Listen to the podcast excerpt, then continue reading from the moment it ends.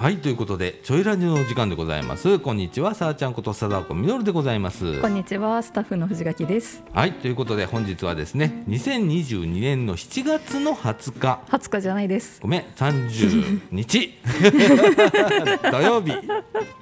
時刻の方は、えー、10時過ぎということでございまして。はい、はい、えー夏真っ盛り。暑いですね。ねえ。いやあのね、えー今今日もねはい、快晴。快晴、快晴でございます。快晴です。朝からそちょっと外出ただけで汗だく。汗だく。暑い暑い。ねえ。ねなんかね汗が引かないの。え、引かないですね、本当に。なんか一日中汗かいてるって感じ、はい、ねえ。ねえ、あの館内にいても、えー一応クーラー効いてんだけど。一応ね、そう。でもほれ今開けっぱじゃん。開けっぱですね。あちこち。だからねクーラー効かないのね引かないのですね。ああだからねもう汗が引かないくってもうね、はい、でえっ、と夏休みに学生さん入りまして、はい、入りましたね。えー、羨ましいね。羨ましいですね。ねこれからえっ、と8月の20日あたりまで。はい。お休みと。はい、まあ高校生とかね 大学生はもうちょっと長いかもしれませんけど。お前な。はい。羨ましい羨まねしいですね。えっ、とここユースプラザイーストちょいでもですね、えーじ自習室はい自習室。ございまして。はい。でそこにね、えー中学生。まあ中学生はあんまり勉強しに来ない。な教師に来ないですね高校生とか高校生多いですね。大学生、はい。ね、それから、えー、と成人の方はい。が、えー今たくさん来てるね。たくさん昨日4人来てらっしゃいましたね。ねなんか、はい。連日もう本当あの普段ねあんまりこう来ないというか、うんそうですなねんだけど休みに入ったらどっと増えるっていうね。さすが勉強する子たちやって思いながら私は見て。ね、ほんで一回来たしたら連日ね、来ますね、うん、来てくれたりだとか、はい。で一生懸命勉強しててね。すごいですね、うん、びっくりなんだけれどもね。はい。うん、で、あのーこんだけ暑いじゃん。はい。ね。あの毎日これ水分をねはい。取んなきゃ取んなきゃ。本当ですよ。昨日私2リットル飲み干しましたからね。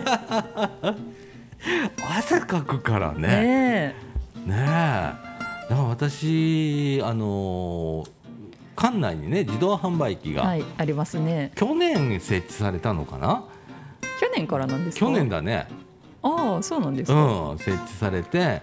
で、えっ、とコカ・コーラのね自動販売機。あ今そうですね。ね。で今これなんかスマホとつながったりするつじゃなですか。ますね。はい。コークオンとかいうサービスがあって、はいはいありますね。でそれ対応してんのよ、してますね。うん、あれにまんまとなんかもう載せられて。載せられてます。はい。あのだいぶ買いましたよ、はい。スタンプが集まるから購みたいな。入させていただきました。ありがとうございますコカ・コーラ様。ねえあのお水とかね結構あの売売りり切切れてますれがねね出るぐらはいいねでもやっとこう自動販売機が館内に設置されたと。はい。いうことで今までねコンビニ買いに行ったりとか近所の、ね。ね自販行ったりとかしてたんやけれども、はい。そういうこともしなくてよくなったうなみたいな。もう私もねコーヒー飲んだりだとかさ コーラ飲んだお茶りのそうコーラ。あのーここ数年で一番コーラ飲んでんじゃないかな。あまり飲む人じゃなかったんだけど、うーんうん、なんかコーラにはまっちゃいまして、はい。いいと思いますよ。ねえ、はい。い、やーあのーダイエットコーラってあるじゃないですか。ありますね。ねあのカロリーゼロいうやつね、はいはいはいはい。ねあれをさあの買ったら飲んでみたんだ。よ、はい。やっぱ普通のコーラの方がうまいなと思って。美味しいですよ。そらね違いますよ。違うね味が、はい。うん。いややっぱりダイエットできねえわ私 ねあのダイエットをして、えー、1 2キロ痩せたんですよ、はいはいはい。ね今絶賛リバウンド中でございまして、はい、ずっと言ってますね。そうやね。なんかさそんなに量食ってないはずなんだけど。いや食べてますよ。そっか。横から見てたら食べてます。昨日もね夕方腹減った言うて。えっ、と何でしたっけあれ。あのアーモンこ小魚の。アーモンド粉えーアーモンド小魚。うん小魚ボリボリボリボリね食べてたね。い胃もたれするって言いながら。そう。あの止まんなくなっちゃって。1時間後ぐらいしたら胃もたれしたみたいな。うん、言ってましたね。ボリボリ食ってましたけれどもね。カリスムだなっつって。カルシウムが。はい。ねえ。まあそんな毎日ってことはまあどんな毎日やねんみたいな。こんな感じです。本当にこんな感じです。ねえ。でえー、と今日はですねあのーうちのねあの30代とか20代はい。まあ今日今日は30代だねみんな。ほとんど30代ですね。ね。のあの利用者さんというかこうメンバーが。はい。えキャンプに行くと。いうことで、もう行く前から珍道中ですけどほねんまそうやね。面白かったね、面白かったですねでえーっと摂津峡の方へね、はいチャリンコで。一泊二日で、はい。えーキャンプへ行くぞということで、えーなんか盛り上がって盛り上がってましたね。今出たとこなんですけれどはい、もね、そうです。はい、自己責任だよ言って。ちょいは関与しねえからなって、気ぃつけて言っておいでや言って、でもまあいろんなこと考えないとダメじゃんああいうふうなあのキャンプ行くって準備とかさ、ねえ。何買うとかっつって、うん。でほれうちの子って慣れてねえじゃん。慣れてないですね。そうなのに。はい。初めてじゃん、はいまあすっちゃかめっちゃかやってたなずっとやってましたね昨日も昨日とてなあ、はいいやでもなんかああいう経験なんだろうねきっとと思いながら、ううんんそうですね。スタッフはなるべく口を挟まないという方針で、えーまあ失敗も経験だと。うんうんうん。ちょっとした怪我ぐらいだったら経験だと。そうですね。いうことでねい。温かく見守りながら今日は送り出したわけなんですけれども、はい、さっき送り出しました。ねえあのーまあ超マイペースが全員じゃん。そうですね。ねえ Going my way はい。なマイもう全員じゃん。まあいや若干一名そうじゃない人もいるいらっしゃいましたけど。そうだね、はい。まあでも大体まあなんか我が強いという我が強いのもあるねしっていうみんなが熱いですね。ね。え あーまあどういう感じで明日帰ってくるのかなみたいな、ちょっとたも楽しみでもあり。怖くもあり、不安でもあり。ね、怖いですよね。いやでも不安が 10, 10ぐらいですよ。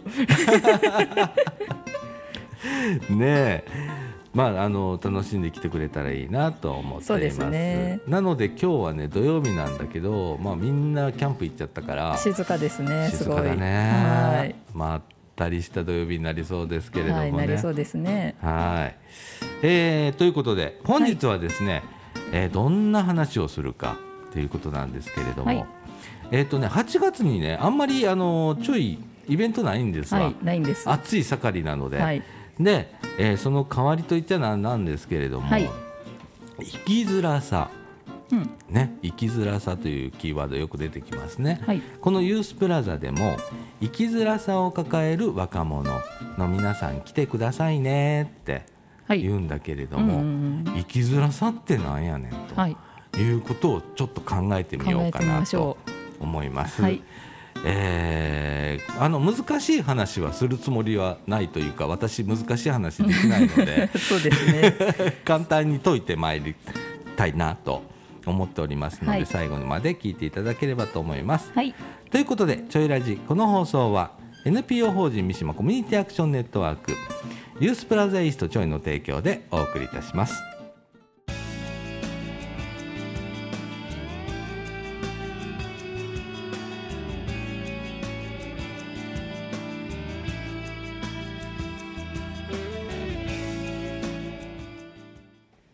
はいということで中枠一のお時間でございまして、はい。えー生きづらさ。生きづらさ。ね最近よくキーワードで出てきます。出てきますね。あのーなんかね2000年初頭ぐらいから生きづらさという言葉が出てきたそうなんです。よくよくね出てくるようになったー。取り上げられるようになったとされています。で2000うんえーっと9年8年とかそこら辺あたりで一回スタッたへえその後に2年ぐらいね生きづらさいうキーワードがあんまり出てこなくなってでそのまた2年後からブワンと出てきたっていうね。そうなんですよ。だから生きづらさっていうことが社会で言われ出してからもう20年ぐらい経つ。とああそうですね。いうことでね。じゃあなんでこの生きづらさというのが、えー世の中でフューチャーされるようになってきたのかと。はい。いうことと、それから生きづらさってなんやねんっていうところ そもそもそもそも。ねはい。っていうことをね少し、えーここで考えてみようかなとはいいう企画でございます。はい。で、えー生きづらさってまずなんやねんってうん。いうのがあるんです。はいでネットでねよく生きづらさってググるとググると。なんて出てくるかというと孤立という言葉がキーワードがよく出てきます。えー孤立して、えー一人でいる状態とか、うんうんそういうことがあのよく、えー行政のねはい。とか国のホうんームページにヒットして出てきたりします。へえ。それから、えー、と発達障害だとか、はいはいはそれから、まあ、精神障害とかっていうところで生きづらさとかいうのが出てきたりします。で、えー実はね私はい。いろいろ生きづらさに関しまして、はい。えーここ数年、はい。ずーっと考え続けておりまし考て あの生きづらさって、まあ、このユースプラザやるにあたって、ああそういうことですね。うん、あのユースプラザは生きづらさを抱える若者に来てくださいね、うんうん。はい。という場所なんです、はい。じゃあ生きづらさっていう言葉をしっかり調べてみようということで、えーずーっとそれをね考え続けて追い続けてきました、はで、えー時間があったらすぐあのネットで調べて、はい。生きづらさって何やろみんなどう捉えてんねやろってんいうことを中心にいろいろずっと考えてきた。はい。で、えー先ほどお話ししたみたいにうん。生きづらさっていうのが孤立だとか、うん。えー精神疾患だとか、はい精神障害だとうか、ん。えーっとお体に、えー障害がある方だとうんかっていうところにフューチャーししがちなの。ああそうですね確かに。でもそれをフューチャーすればするほどその生きづらさの範囲ってキュッと狭まるのね。うんわかりますわかります。でもそもそも考えてみると、はい。生きづらさって本当はもっともっともっと広いはずなの。うん。そうですねう。ん、ちょっとしたことで生きづらいと思うことはいとかっていうのがたくさん日常には溢れていて、はい。でそういうことを捉えないと例えば孤立してっていうことはもう生きづらい状態になっているっていうことを指すわけです。はい。で、えーまあ、周りにある生きづらさってねちょっとした人間関係がとかうん。職場で、えー周りの人とうまく話ができないとか、うんっていうこともあるし、はいよくお腹を壊すんだよ っていうのも生きづらさなんですよ。あーありますね本当ねあの日常に生きづらさなんていっぱい転がってるんです。はいでそれがいっぱい溜まってくると、えーいろんなこう困難が出てきて、最終的に孤立になってしまうっていう。うん。うん。だから孤立を僕はあんまり孤立とかね障害とかいうところにフューチャーさせないように、はい。えーちょっとした生きづらさっていうところに目を向けないとうん。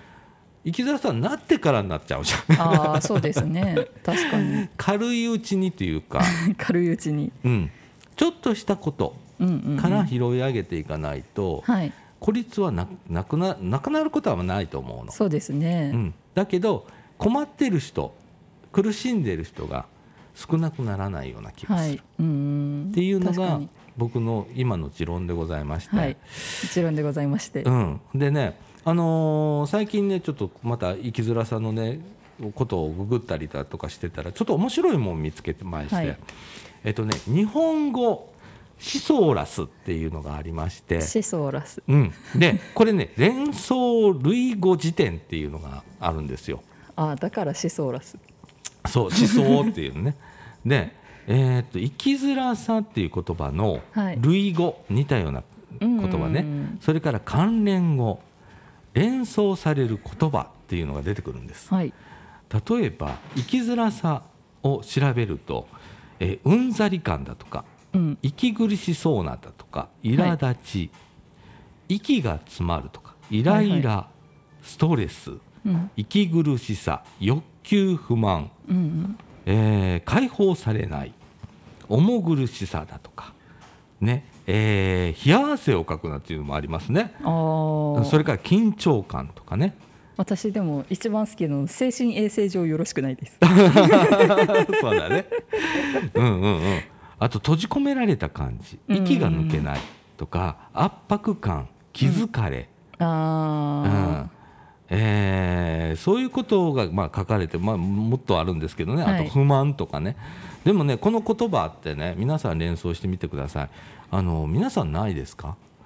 ー精神衛生上よろしくないよろしくいないことだって。さあの日常ありふれたことじゃないですありまかすね。ね、気が抜けないことだとか気が晴れないだとかそれから、えー気疲れ。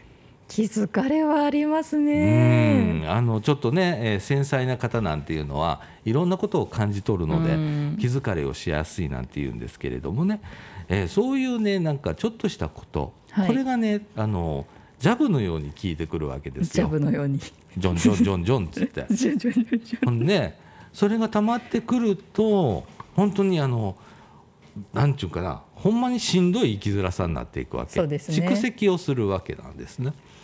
なので僕はちっちゃいことにすごくフォーカスをするわけ、だから幅広い生きづらさっていうことを、えーこれからもっと考えていかないとダメなんじゃないかなと、うーんそうですね。うん、だからユースプラザもそうなんだけれども、しんどなってから来てくださいねじゃないんですよしんどなりそうなったら来てねって、ね息を抜きに来てねっていう場所でなければならない、さんねそう言ってますもんねいつも。うん、うん。あのしんどなる前においでってよく言うんやけど、なかなかできへんことやね、そうですね。これはそれはなんていうんかな助けられるとかさそういうことばっかりこう考えちゃうじゃん、うんうんでも人間プライドがあるからうんさはい。あの助けられたくない部分もあるじゃん、ね。だから我慢しちゃうじゃん、はいね、ほんでしんどくなってから「うーん」ってヘルプってなるけれども、うんうんうん。あのねちょっとしたことでヘルプって出そうよもうみんな。ああそうですね。うん、でためないようにしようっていう、はい。あのそういう場所でも僕はユースプラザはそういう場所でもあると思うの。ん。生きづらさを抱える若者。はい。抱えそうな若者、ああうんえーそれがね予防になんねん。はいはいはいはい。そうですね。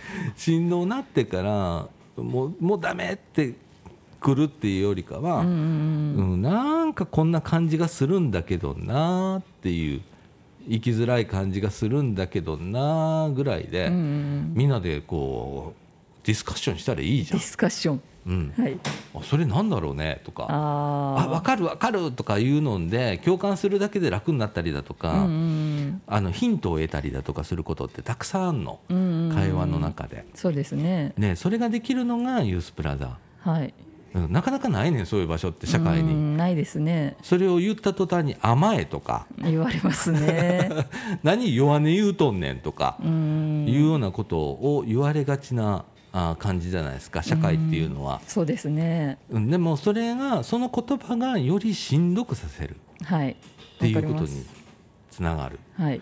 うん、だから、えー弱音って言っちゃい言ってもいいじゃん。うん。どんどん。ねうん、でだよねっていうえうん。ようなそういう社会うん。にならないと生きづらさっていうのは減らないっていうはいはいはい。気はするの。だから許容するだとかね。うん。許す言葉あのうん。心とか。優しい心とかっていうのがもっと、えー普及していけばいいな。うん。優しい世の中っていうのを。うんうん。って思うわけ。で、えーこれはね行政の人とか、えー国の人に言いたいんだけれども、はい。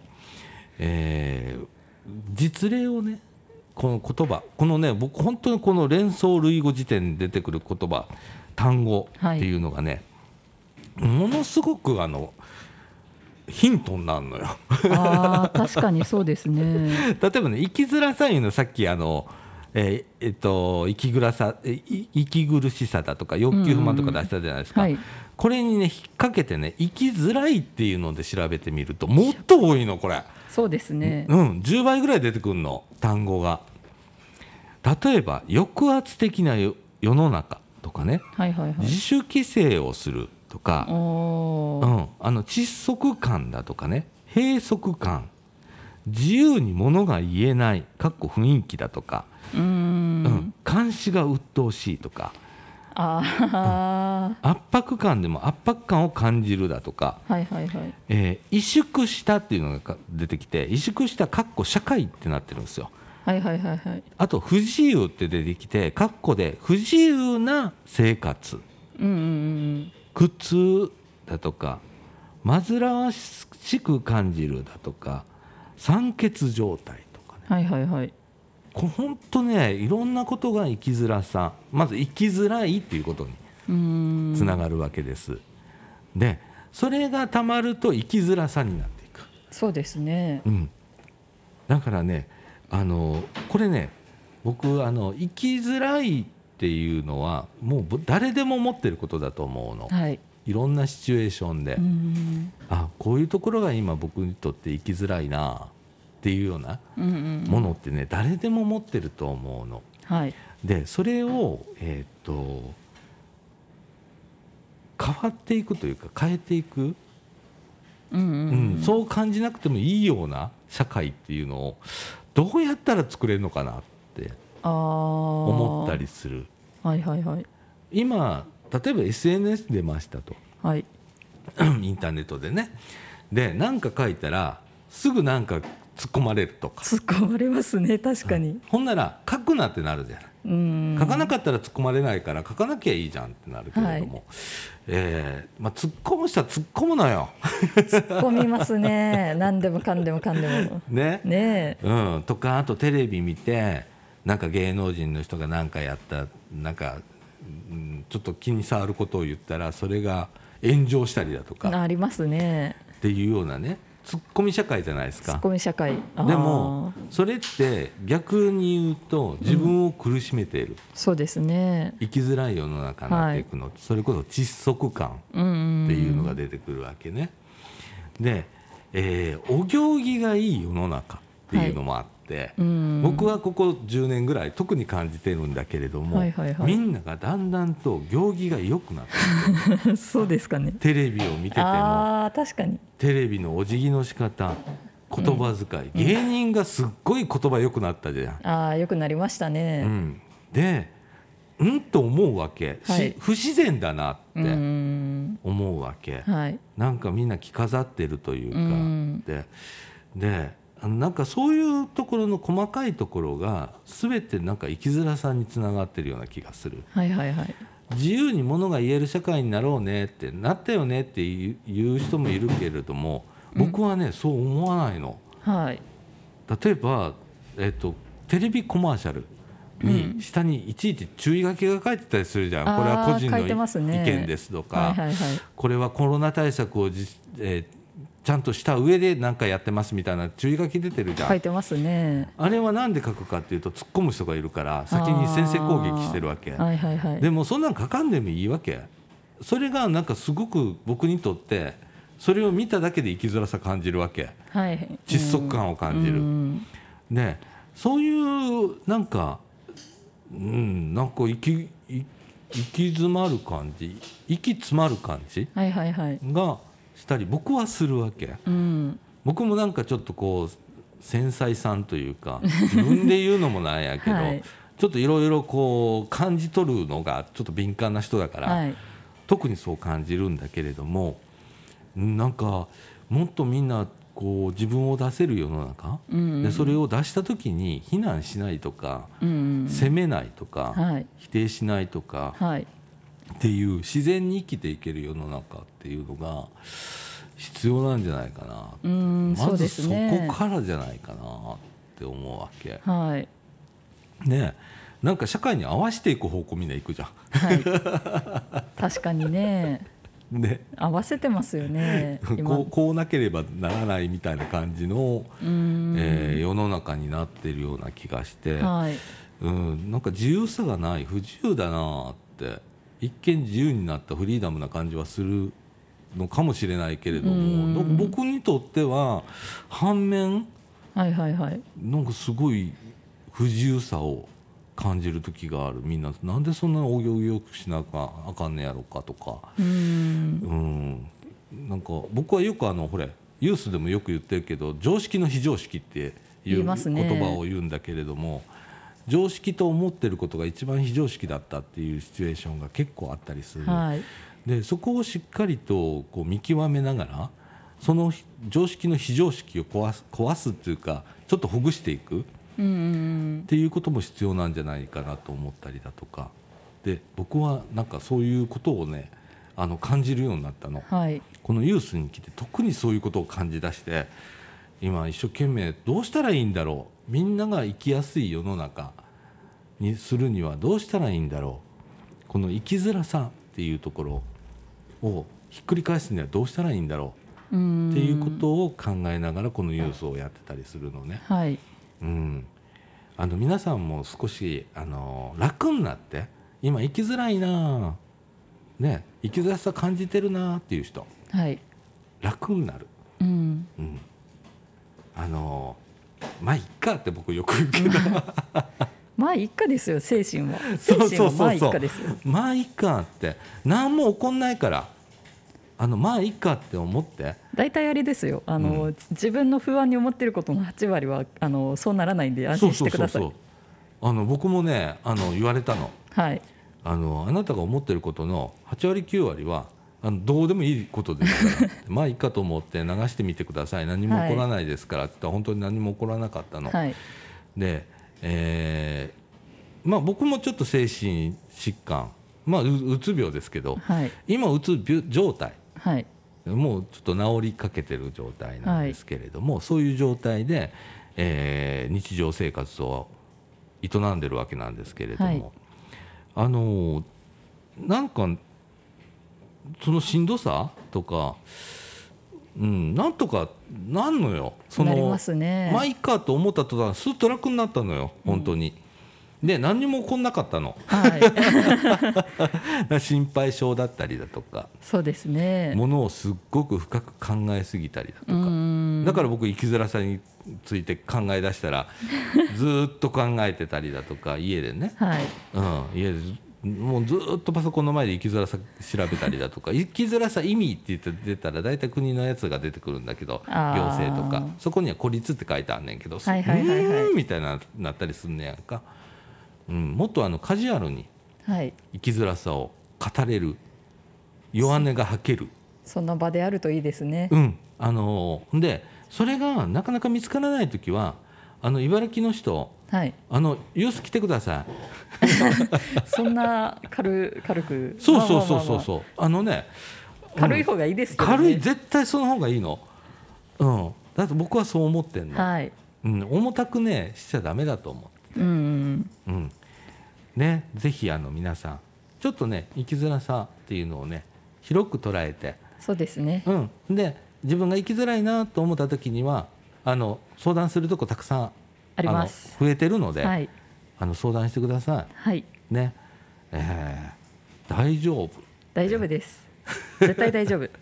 でねあのこの生きづらさについてのお話まだ僕考えてることとか思うことがたくさんあるんですけれども、はい。話し出したら多分3時間4時間いくんで、はい。あのそろそろ切り上げてくださいってどのタイミングで言おうかなって思ったんですけど、はい。よかったです。うん、今28分いっちゃったんで、えーまたねあの機会を見てお話ししようかなと思っていま。ですすね。はい、じゃあこの後エンディングいきたいと思います。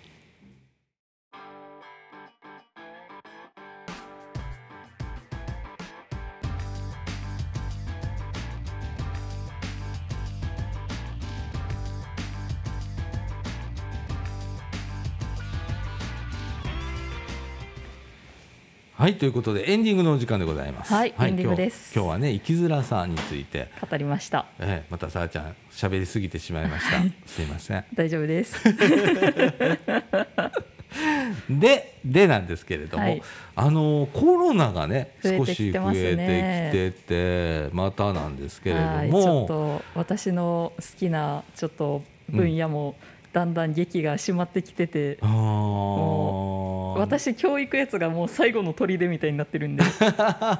今日見に行くのね。今日見に行きます。ねでもそういうなんかねそれも生きづらさなんだけどね、はい。うん、このマスクをしなきゃいけないこともそうだし。ね。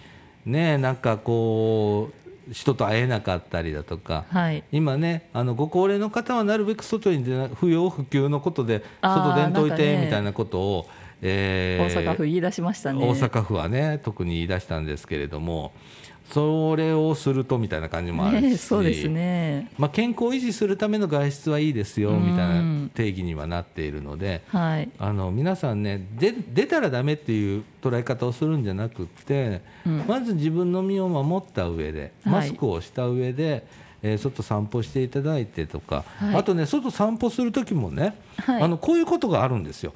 あの周りに人がいなければ、うんうんうん、マスクは外していいです。そうですね。はい、息苦しいですから。はい、で、えー、周りに人がいた場合、会話をしたりとかする場合とか、はい、そういう時にはマスクをするっていうメリハリさえできれば、そうですね。はい、外であの綺麗な空気をたくさん吸ってください。はい、吸ってください。酸素 酸素吸入あの酸素を入れてください。うん。